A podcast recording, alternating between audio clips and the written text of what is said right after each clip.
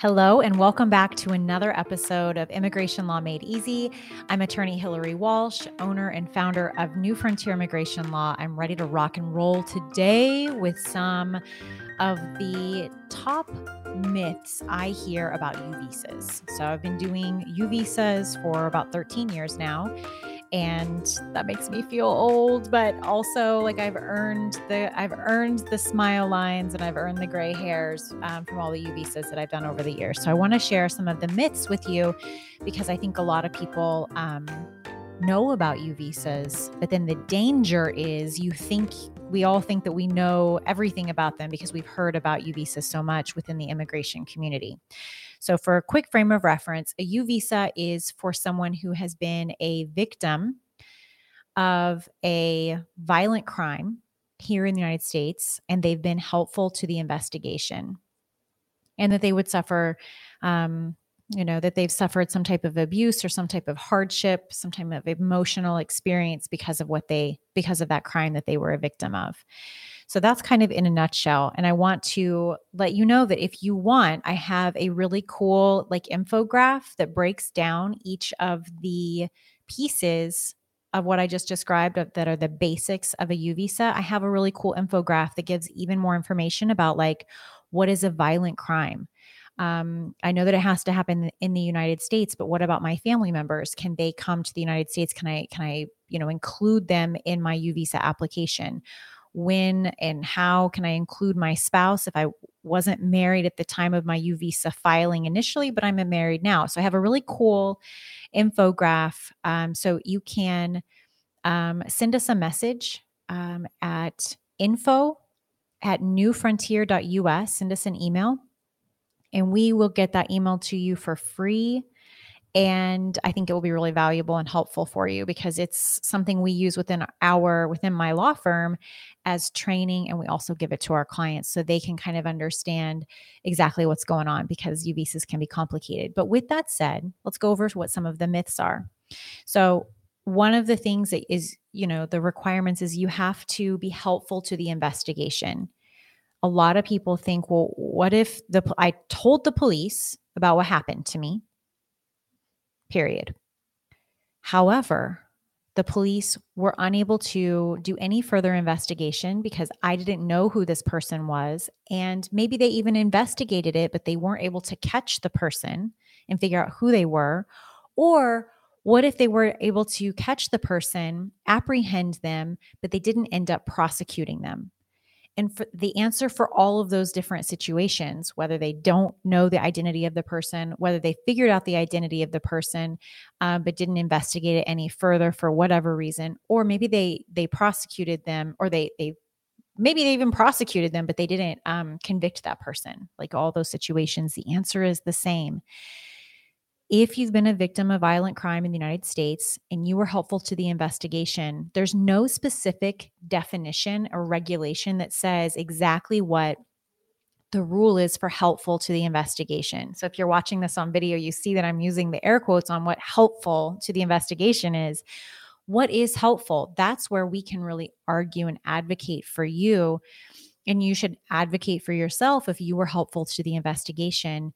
You, you should assert exactly how you were helpful. The main way most people are helpful to the investigation, where we know it checks the box, is when they report it to the police. Now, whether the police are able to apprehend the person, whether they end up prosecuting them, all of those things are out of your hands. So helpful to the investigation simply means you made yourself available to the police.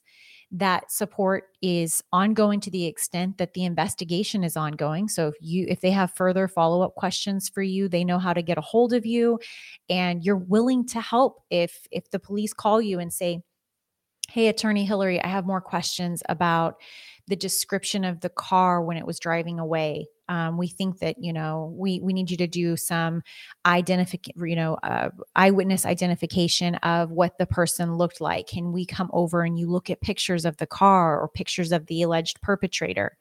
Those are things that are helpful to the investigation. It doesn't matter for U visa purposes whether or not the police pursue the person, you know, the the the perpetrator of the crime. So it doesn't matter if they investigate it further. It doesn't matter if they don't know the identity. It doesn't matter if they don't catch the person. You just have to do your part. And this goes really back to, I really want to dial this in on why the U Visa exists, because I think that will help you to really understand where I'm coming from as I explain. All you have to do is, you know, be helpful to the investigation. So the U Visa was created because Congress was aware and was made aware by lots of immigrant advocate groups and the police even of the reality that immigrants were being vic- were were victims of crime in the United States, but because they were so afraid that if they sought help from the police, that the police were going to end up deporting them because they didn't they were undocumented immigrants and were here without permission. So what Congress said was, you know what?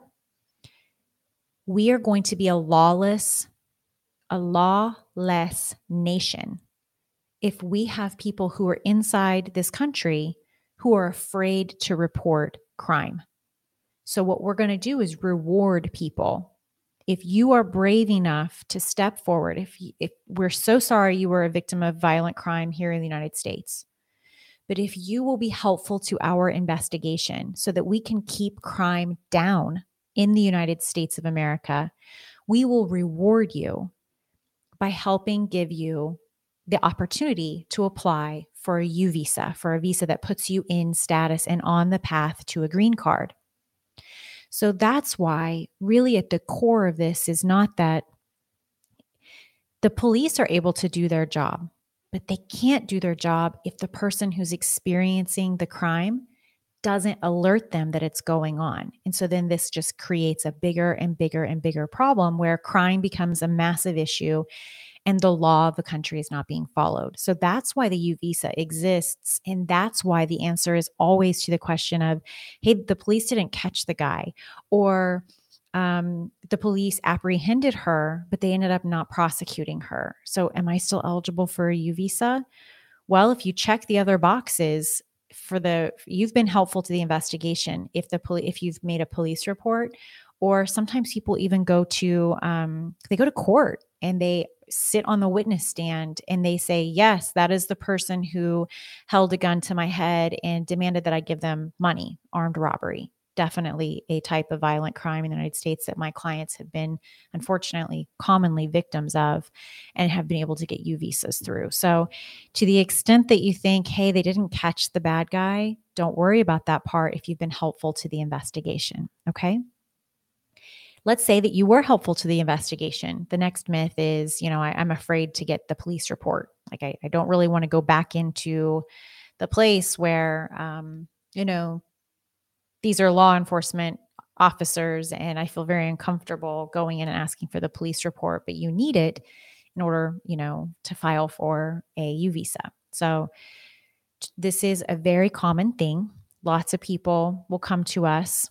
And you may be in this situation yourself with your mom or your dad, maybe a sibling, maybe it's you yourself. And you say, I was a victim of violent crime. This was several years ago. I talked to the police, but I really don't want to go walk into a police station. Um, I'll tell you a funny story to kind of, to, to do my best to relate to this situation. Yesterday, as an attorney, you know, I'm always making sure that I am acting and, and running my law firm in an ethical way.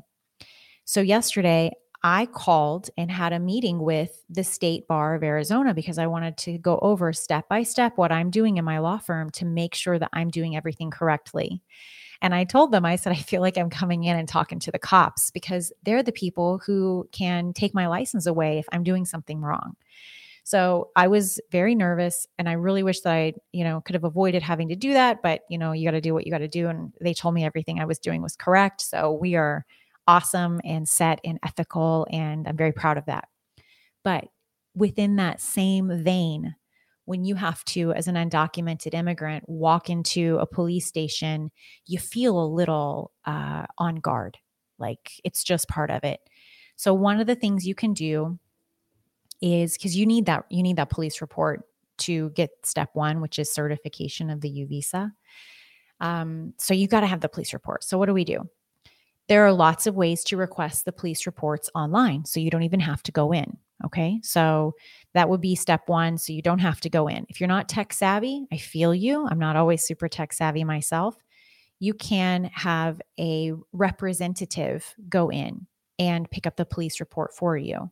So you would just need to get the form from the specific police department. If they don't release them online, you can hire someone like a um, private investigator to go pick up the report for you on your behalf, or you can designate another representative to go on your behalf and pick up the police report. That's something that we do at my firm at New Frontier Immigration Law is we never ask clients unless they're out of state and we just have absolutely no way physically possible of getting that police report ourselves. We um, usually go to the police, I mean, like three times a week. We are in every single police department here in Arizona.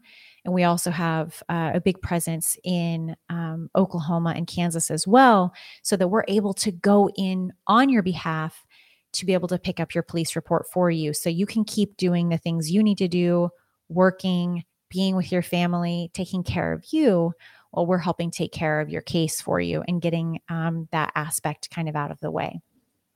If, again, if you're not able to do that, like hire an, uh, you don't want to hire a lawyer for whatever reason, you can absolutely usually have a representative go get it for you. If you have minor children involved, Um, that's where you're really going to need someone like a private investigator or, or an attorney if you want a third party to be involved, because they're not going to release a police report with minor children, um, their information listed within that police report. They're going to be really protective of that for obvious reasons. So if you do have a concern about getting your police report, there are lots of workarounds that are still serving of exactly what you need. Okay.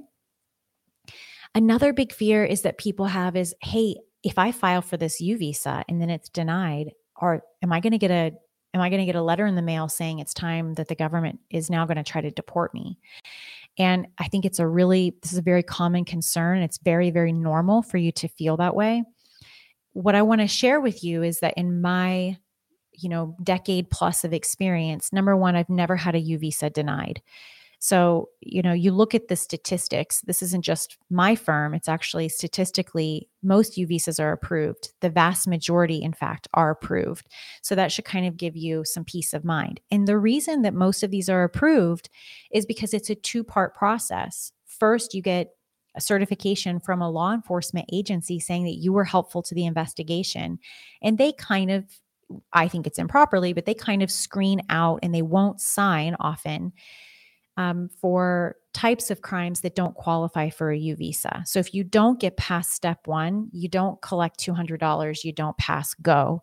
And so that kind of weeds out some of the air quote weaker immigration cases for you for U visas. And then the next step is you have to show that you've experienced, ex, you know, like basically substantial abuse that you like you really suffered because of this experience. So once you go through that process, we usually have a psychologist involved and, you know, lots of people who are really qualified to be able to support. And then if for some reason you haven't submitted that, the government will usually send you what's called a request for evidence, pointing you in the direction of these are the additional pieces of proof that we need as the government in order to approve your U visa. If you want us to approve this, you need to provide this additional evidence. And so again, you have another opportunity to see exactly what it is that the government wants you to provide, and then you provide them. And that is why so many U visas are approved. Um, it varies from year to year, but you can Google U visa fiscal year twenty twenty-one, and you can see what the approval rate is. And you can see that historically as well. Look up twenty twenty and twenty nineteen, and you can see that historically the majority of U visas are approved. And I say that with like the, the context. Let me compare and contrast for you, because asylum cases historically are the vast majority are denied. forty-two B special, like uh, cancellation of removal, those cases are historically like the vast majority are denied. Like ten percent of cases are approved which means ninety percent of cases are denied.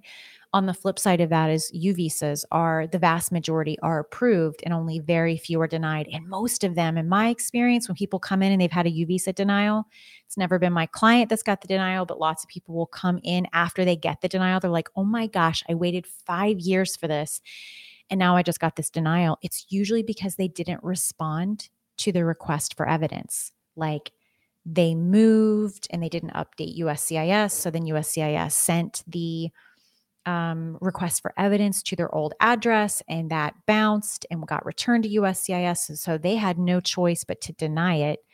And then we worked to try to revive, basically, like, you know, in the movies, or I guess for doctors in real life, where you're like rubbing the two things together and you say clear, and like you try to electrocute someone back to life. A defibrillator, I think, is what it's called. Like, we can try to do that even when cases have been denied for those types of reasons. But man, that's, it's hard to bring a case back from the dead sometimes. But those are usually the reasons that those are denied. And with that said, if you are one of the very, very, very small number of people who get a denial on a U visa. Right now, the government's emphasis is not on putting you into removal proceedings unless you have a significant criminal history. So if you have a whole bunch of D U Is, I would be very, that's where as an attorney, I like look at this case and say, if God forbid this were denied, what's my backup plan for this guy or this gal, for this client of mine, so that I make sure not to put them in a, you know, it's kind of like when you play pool. I'm not good at pool, so I've never been able to think strategically.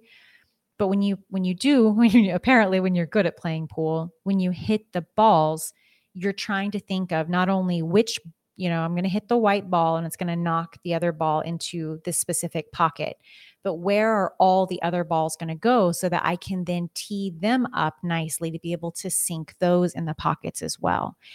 And as a representative for yourself, as um, an immigration lawyer who might be listening to this, and definitely as this immigration lawyer, I'm always thinking, if I knock this into the pocket, or if I miss the pocket, let's say it's denied, where are all the other balls on the table going to be? Because I want to make sure that I have the next shot nicely teed up so that you are set up for success. So I want to give you some peace of mind in knowing that, statistically speaking, U visas not denied on, on a massive scale like we see with other things like asylum and forty-two B cancellation of removal. And then even within that, those that are denied are often because of failure to respond to requests for evidence. And then even after that, the number of people who get notices to appear, letters in, in the mail saying, hey, I, I the government wants to deport you, you need to show up and defend yourself. Even those are the, we just get down to such a small number that if you got that fear in your heart, I think sometimes fear is a really good guide. Meet with an experienced lawyer. You can contact us. You can contact lots and lots of people all over the United States do U visas. Lots of nonprofits do U visas. And you can ask them, what do you think are the odds of my success here with this specific U visa and perhaps my criminal history? And then you can say, hey, fear, I hear you. I've now looked you in the eyes and I see that you are actually not real, or you are very real, and I'm not going to file because I have this fear and I think that it is well-founded, okay? A lot of the next, the next um, myth or uh, common question that we get within the realm of U visas is, what if I was not the direct victim? You know, what if I was in the car when the driver had a gun held to his head or her head and was, you know, robbed? What if I watched that and I was held in the car, uh, but the gun was not held to my head? I like, I could not leave the car, for example. And the thing I want to share with you is that U visas are not just for people who are the direct victim of the crime, okay? So if you were an indirect victim, like you you were a bystander who watched something happen, like the example of I just gave, or if your child, God forbid, was the victim of a crime and you were the, as the parent, indirectly suffered because of this, and you were helpful to the investigation, even though you were not, let's say, the the victim of your child being molested, um, you know, or or something really like stalking or um, threats like um, threats at school that go beyond bullying. Not, you know, bullying is terrible, but threats where like kids these days can say some pretty nasty things. You know, you report that to the police and they investigate or don't investigate. You can be an indirect victim or derivative even of the initial, like the direct victim's experience and their U visa. So you have it where I can apply as the, the parent or the child or the spouse of a direct victim. And then conversely, additionally, you can just be someone who was indirectly a victim. So how I would imagine this is, you know, when you are, let's think about summer, love summer, especially here in Phoenix where it's super duper hot, you always have water involved. So if I am squirting you with the hose, I'm squirting you with the hose, and there's a whole bunch of water that splashes over to the person standing next to you, that's when we think of being an indirect recipient of, you know, getting sprayed by the hose in this circumstance. But I, I think that that helps illustrate I don't have to be the one who was getting squirted with the hose. I can be next to it and get the splash of it, and I'm still getting wet. Similarly, with a U visa, you can be observing or next to or somehow still impacted because you observed the crime happening, but you only got splashed. You weren't the one who got directly impacted. That indirect aspect um, can qualify you for a U visa as well. So I want the purpose here is I want you to think broadly, like, why did Congress create the U visa? And it wasn't just so that the one person who was the direct victim of the crime would report it. It was so that we could get as many people as possible to help report crime in the United States so that officers can investigate it, catch the bad guy, the Justice Department can prosecute the bad guy, and if necessary, punish. Okay?